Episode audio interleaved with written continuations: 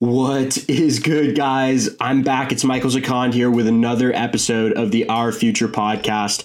Unfortunately, my family and I did have to evacuate our home due to the raging wildfires in the Santa Cruz Mountains and across the state. We are all safe, but if there's any disruptions in the production of this pod, that is why. And I just want to give a huge shout out to all the firefighters in the Bay Area and across the state putting their lives on the line to contain these crazy fires. I do have some good news though. We just launched the Our Future hoodie.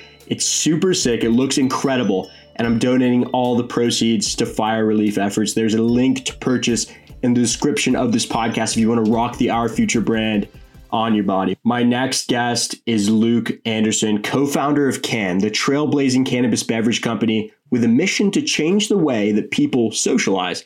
It's a beautiful product with incredible flavors like lemon lavender and citrus rosemary, and they just sold their millionth product and now they're expanding out of California and into Nevada. Luke discusses leaving Bain and Company with his co-founder Jake to launch a startup in the beverage space, the challenges to scaling a cannabis product, and his advice to young people who are going out into the world. Hope you guys enjoy. One way I like to start off my interviews, Luke, is when you were in my shoes, when you were 20 years old, did you see what you were doing now, like back then, or was this out of the question? No, not at all. Um, I I was the first person in my family to go to college, and I didn't have parents pushing me to say like do this, do that. But I really wanted to be, and ended up starting as a high school teacher. So I, I did my first two years out of undergrad uh, teaching math, and I, you know, thought I might have wanted to do it for a lot longer. Um, but I had also gotten a job offer uh, at Bain and Company uh, to be a consultant, and that was something I wanted to try out too. So I I deferred the Bain job and and then went into management consulting after a couple of years of teaching. But even you know while I was at Bain, I still was trying to figure out what I wanted to do. And if you told me five years later uh, I would have been prepping to run a cannabis beverage company, I would have slapped you.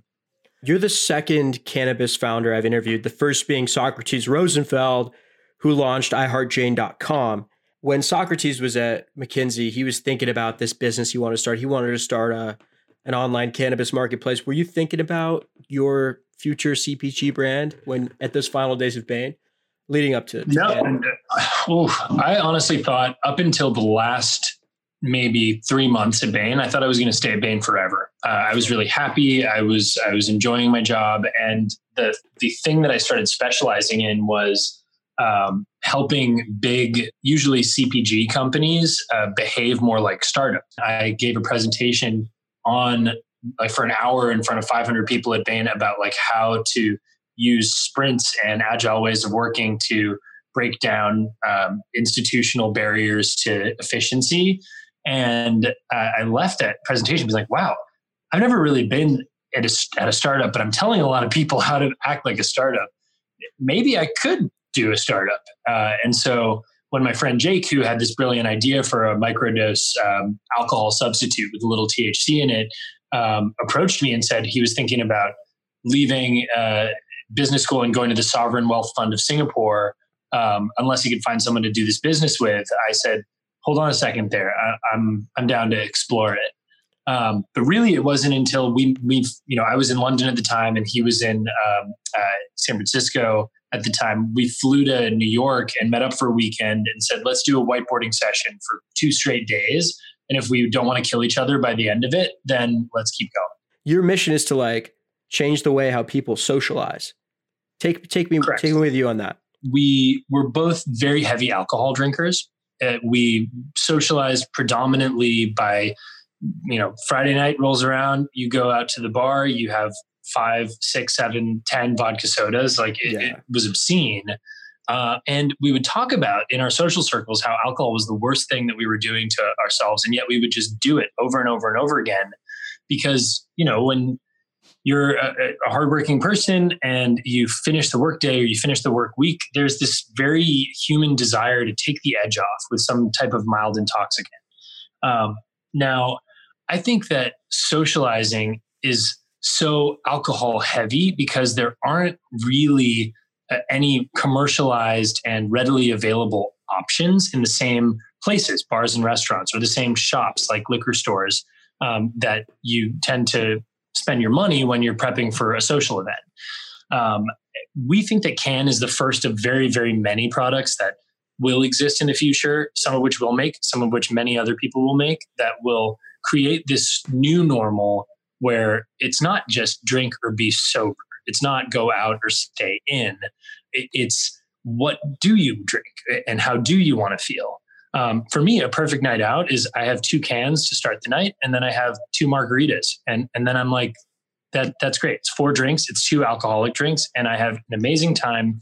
I don't get sloppy. I don't black out when I do that, yeah. and um, and I feel better about myself the next day, and I can have a productive Sunday and not have anxiety leading into Monday. So when you look at that like weekend arc, um, I think a lot of adults, especially you're too young for this, but when you get to be 30, you have your first two day hangover.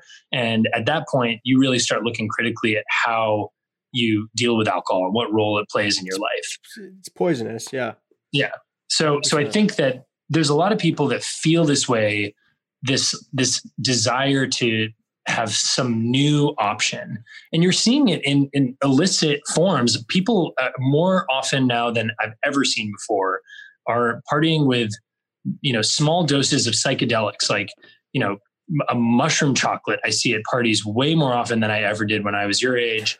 Um, I think it's only a matter of time before there's microdose psilocybin seltzers that that you can buy. Colorado will probably be the first place that you probably. see those. And if you partake in something like that, you'll realize it's it's just a lot less destructive when you're responsible with it than drinking alcohol. So yeah. it'll take some societal waking up for it to become normalized, and we hope that just by you know making and selling our product and getting people to fall in love with it, we're just the tip of the spear in helping people uh, realize there's a, a, a new path. You guys have a beautiful product. You guys have been doing really successful. But what what was the hard part? I mean, oh, it has been such a grind. The last 12 months, uh, I think the biggest challenges uh, are related to manufacturing, even in your home state. Um, it, it's really, really hard to accurately dose a two milligram THC product. You have to be within plus or minus 10% uh, variance in order for it to pass the COA, the certificate of analysis and uh, and that means we have a razor thin 1.8 to 2.2 milligrams of THC that we have to hit each time. Now, labs are so under evolved that when we sent the exact same batch consistently dosed to seven different labs in the state of California, we had plus or minus 30% variance on the same batch, even within the same lab on the same day.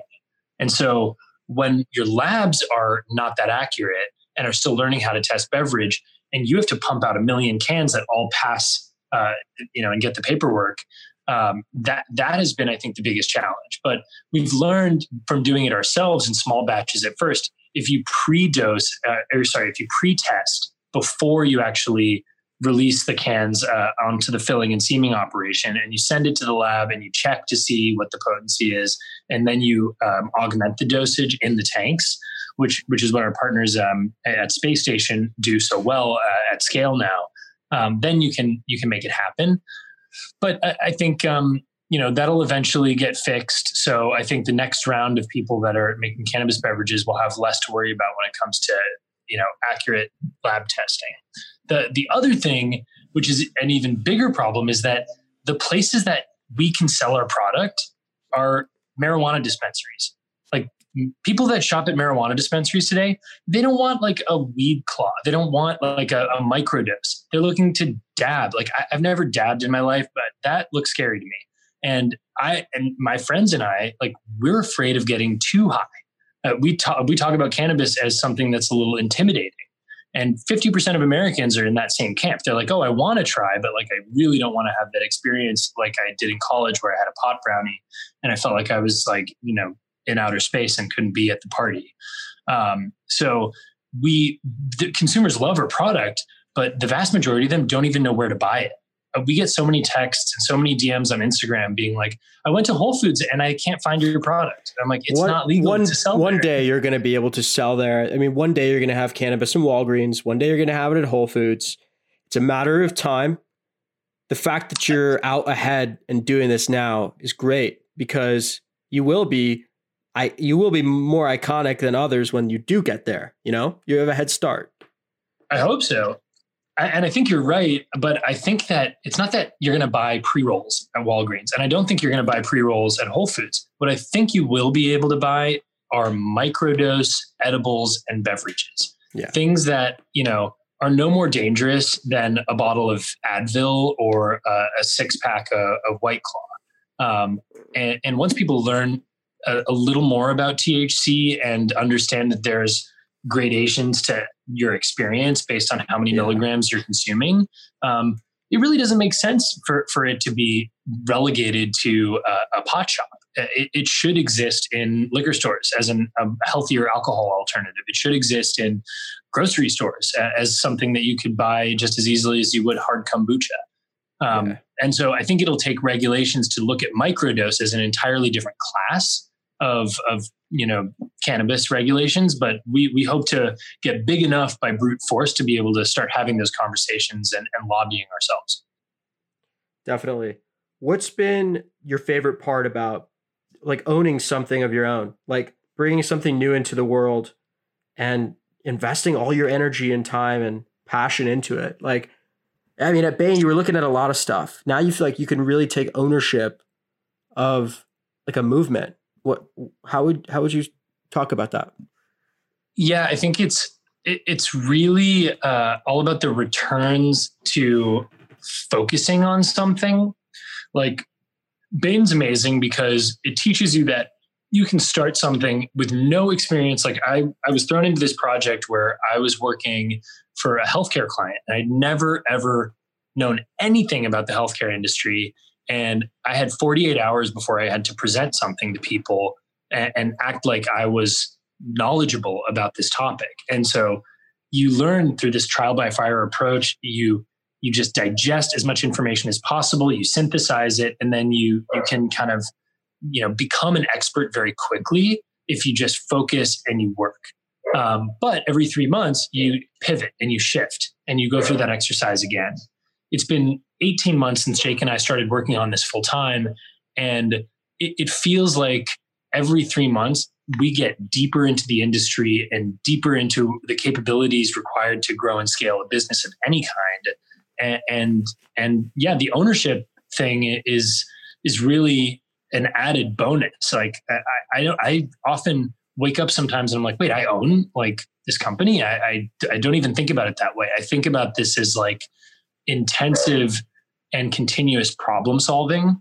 And then at the end of a milestone, like we we just did our first 500,000 quarter and and we pulled ourselves up after Q2 and we were like, "Whoa, let's take stock of all that we've achieved as a team and let's take stock of this thing that we own that's growing and has yeah. a life of its own and a culture of its own." Um, that that's been a real gift, but it's almost been a, for me at least. Um, if you talk to Jake, who's been thinking about owning a, a, company for a lot longer than me, for me, it's really been an accidental joy. So, what's your advice to to young people, kids in college right now, who are either graduating, going out into this COVID world? What's your advice? Two things. Um, one is don't underestimate the power of hitching yourself to a machine like a, a big company like a, a Google, a Bain, uh, you know, where you can learn in some type of rotational capacity skills from people who know what they're doing. That that is incredibly valuable, not just in you know having that on your resume and opening doors in the future, but it, it's great uh, to build a network of people who when you do want to start something on your own someday, will be willing to write you a check and invest in your company. Um, I, I, am lucky to say I have 15 friends who I knew from either Bain or HBS who wrote checks to to you know fund our pre-seed round.